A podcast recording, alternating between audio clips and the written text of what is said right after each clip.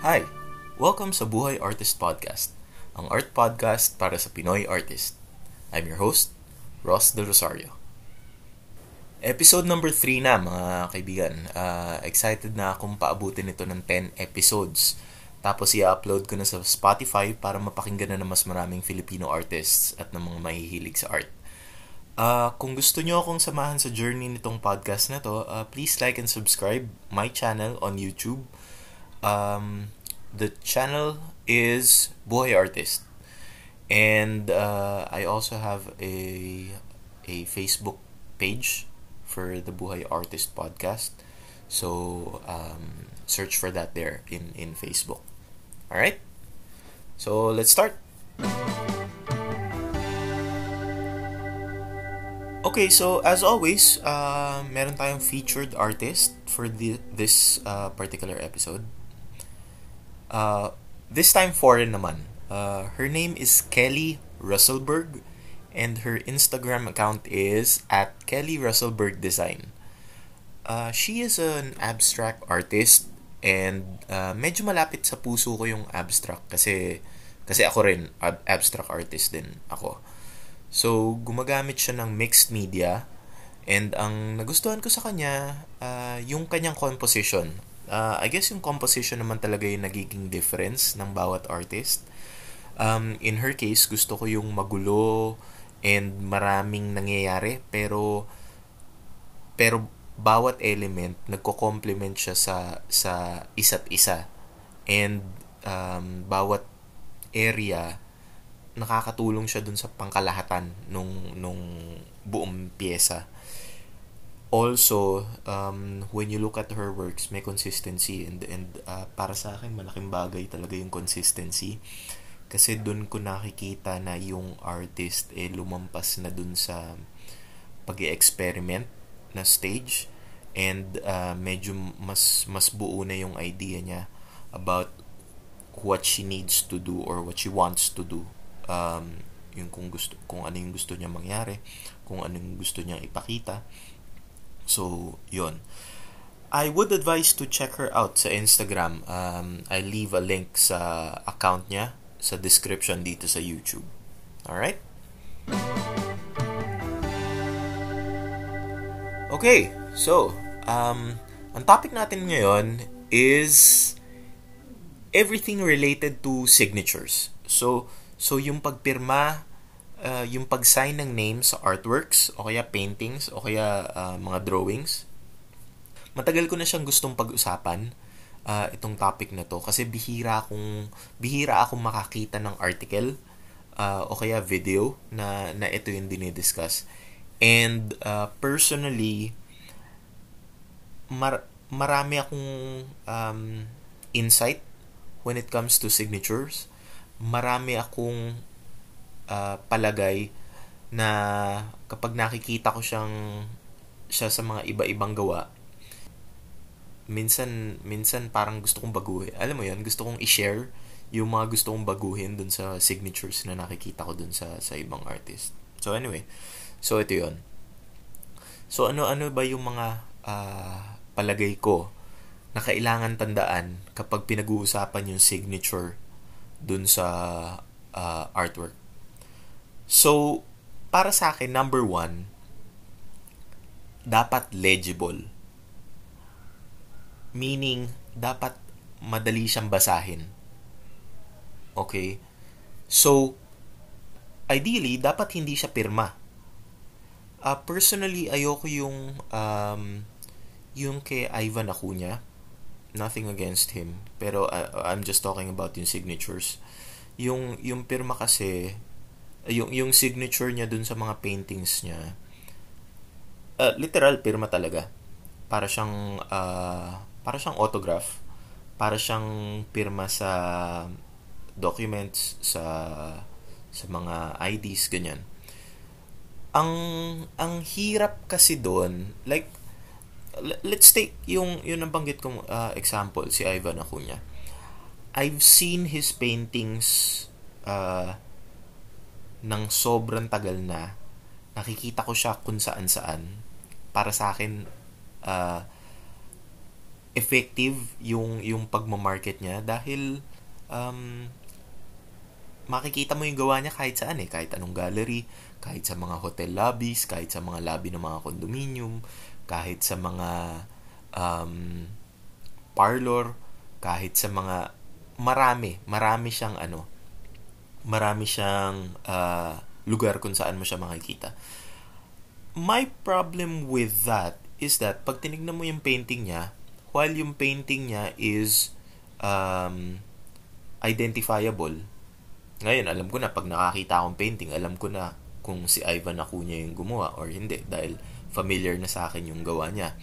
Pero, nung simula, parati ko nakikita yung gawa, parati ko nakikita yung pirma, pero hindi ko ma-search-search.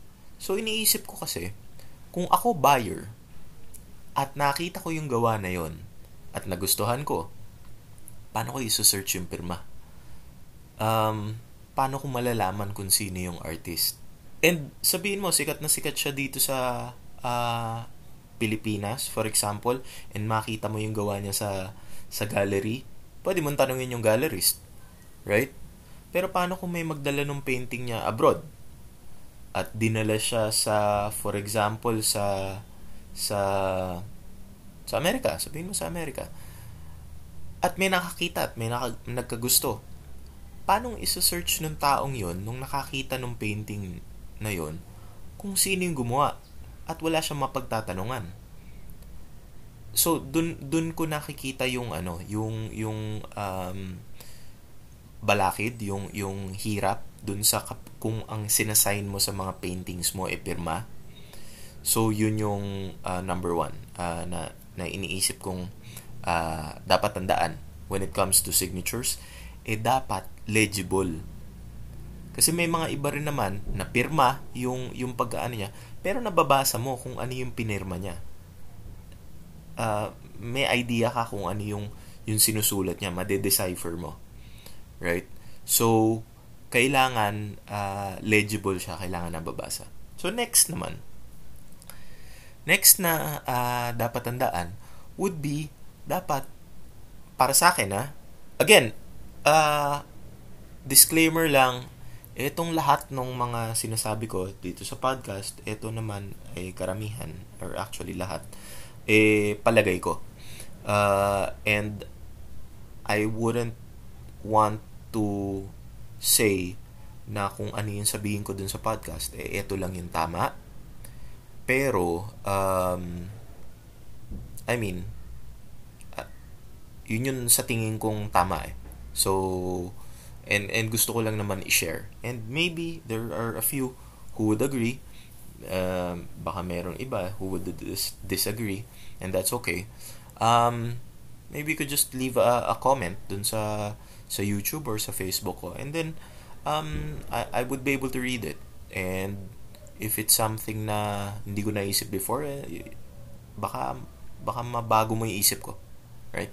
So anyway, uh, going back. So yung next na uh, thing na kailangan tandaan when it comes to ano uh, signatures would be para sa akin dapat searchable.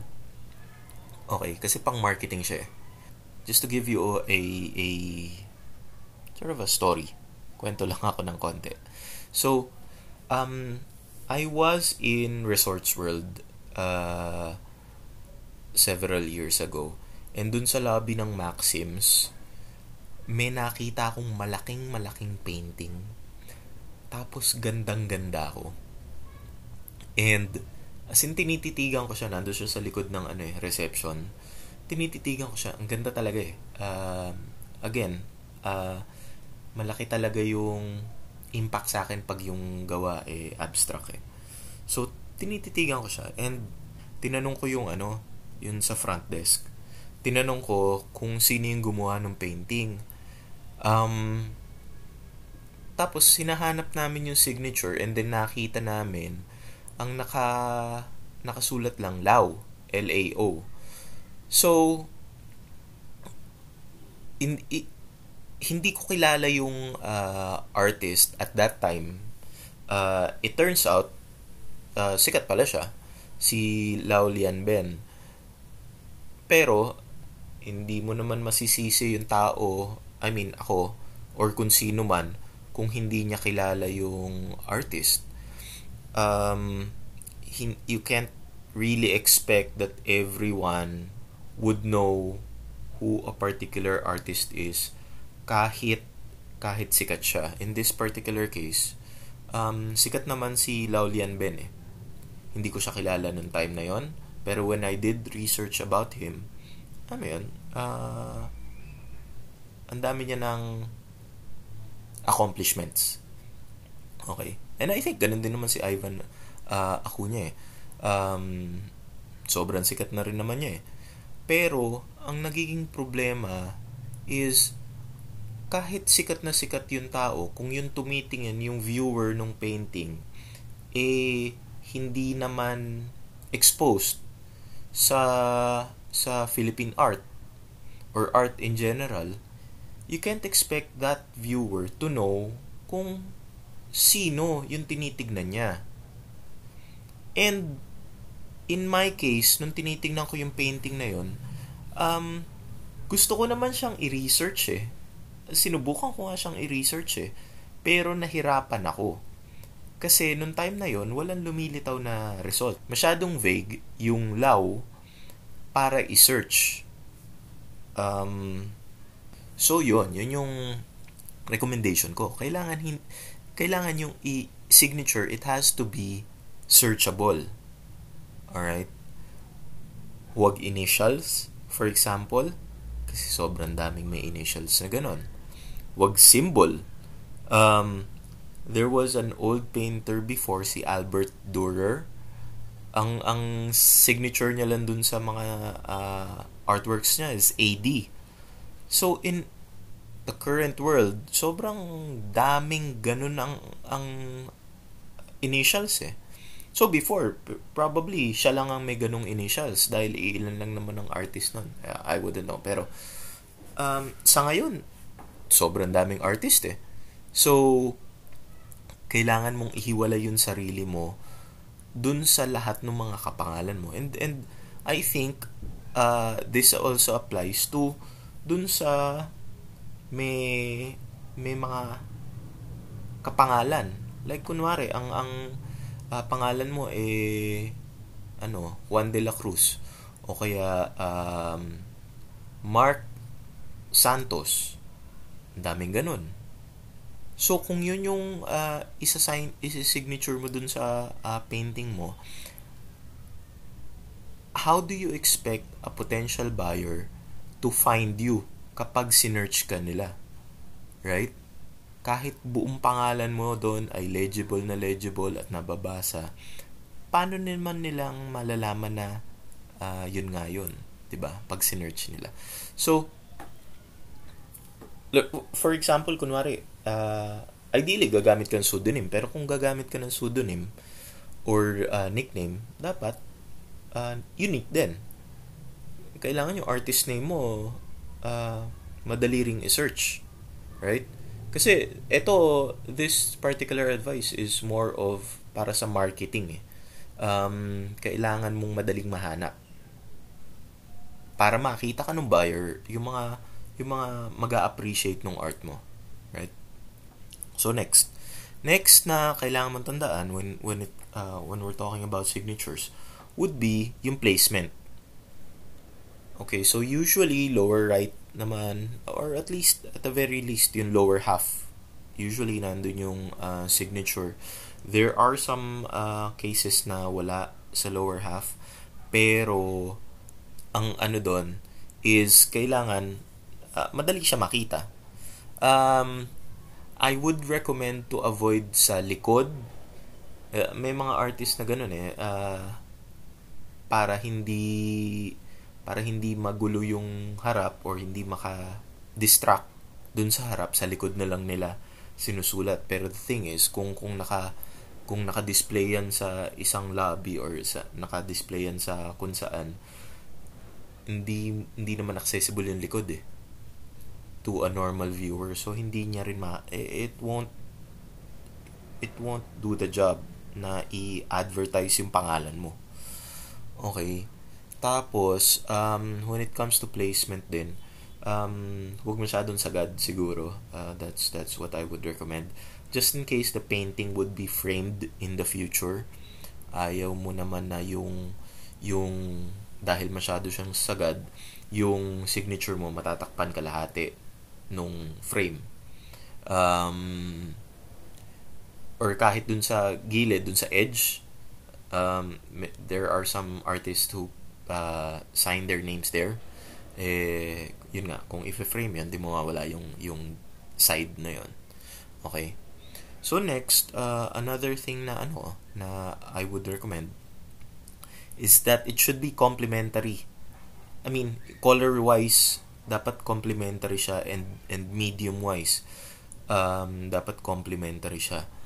Um, I tried before na for example uh, acrylic uh, painting. Tapos I signed it with uh, ink. Sobrang nagsa-stand out yung signature. And um, medyo distracting siya eh. So I I would recommend and I think this would be um, I heard it from a ano eh uh, an artist, a long time artist, I just can't remember who told me that. Pero an an maire-recommenda niya when you're painting tapos um syempre yung mga yung nasa palette mo would be the colors that you use dun sa dun sa painting when you're going to sign it use the same colors that is on your palette para para yung signature mo mukhang nagbe-belong dun sa dun sa painting. Hindi siya out of place um, kasi parehong parehong uh, parehong kulay yung ginamit mo basically. Parehong um, kung minix mo man yon pareho yung shade. So yun yung uh, recommended niya. I also saw one uh, example naman na ang signature niya I'm trying to remember pero parang black on black. Medyo hindi nagwork eh. Kasi there was a part dun sa dun sa painting niya na medyo dark almost black. Tapos ang ginamit niyang pang sign on that area would be black din now mababasa mo siya kapag medyo tinilt mo yung painting pag depende sa tama ng ilaw, makikita mo yung ano doon, yung um, yung pirma, yung yung uh, signature. Pero hindi hindi mo siya agad-agad mapapansin. Ma kung hindi mo alam na nandoon siya mga ma, mamimiss mo rin eh. So again, it it doesn't it doesn't uh, help you advertise kung hindi naman nababasa yung signature mo. And lastly, yung yung um, what I would recommend when when it comes to signatures would be consistency. Dapat uh, ideally dapat pare-pareho yung pirma mo. Uh, once once you've decided na oh ito na yung magandang pirma, iwasan mo to change it. Just keep it consistent.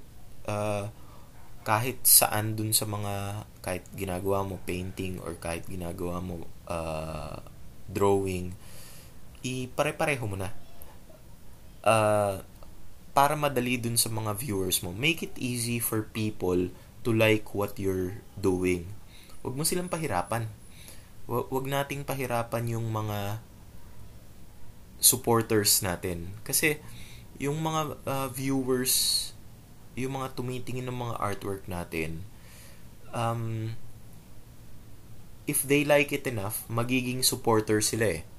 Be it, bibili sila, or i-recommenda nila yung work, or at the very least, i-share nila yung um, yung gawa mo sa social media, o kaya ila-like man lang nila. Pero, ang ang ibig ko sabihin, wag nating silang pahirapan na hindi na hindi nila magustuhan yung gawa natin. pwedeng gustong gusto nila yung painting, pero dahil yung pirma mo ang gulo or ang pangit nasira yung yung uh, impression nila dun sa painting hindi na hindi na sila bumili or hindi na sila um, mag-share or anything so just be consistent uh, let's let's let's help our supporters let's help our patrons to like our work okay So, uh, that's it. Uh, yan yung mga kailangan tandaan about signatures. Uh, yung signatures kasi, yun, yun yung pinakamagandang way para i-market mo yung sarili mo eh. Um, you can't always be with your painting. Yung painting mo, may bibili niyan or uh, nakasabit yan sa iba-ibang lugar. Mag i i-market ng painting mo ikaw as an artist on its own siya yung gagawa nun para sa'yo eh. Buti kung nandun ka sa tabi nung painting parati at pwede mong kausapin yung mga tumitingin, pero hindi naman yun realistic eh. So, kapag nakasabit na yan kung saan man, kailangan kaya kanyang ibenta. Hindi niya binebenta yung sarili niya, kailangan niyang ibenta yung artist na gumawa sa kanya. Kasi ang binibili talaga ng isang collector, hindi naman yung artwork eh pero yung artist na gumawa. So, yung yung signature mo, yun yung magiging uh, brand mo eh. So, y- doon maididikit ng isang tao yung yung artist doon sa artwork. So kaya siya kaya siya importante. Okay, so yun yung episode natin sa ngayon. Um, tandaan na kung gusto mong suportahan itong podcast na ito, at yung paggawa ko ng art, uh, please buy me a coffee at buymeacoffee.com. Yung link ay lalagay ko rin dun sa description sa YouTube. Um, that's it. Thank you for listening. Uh, bye. Until next time.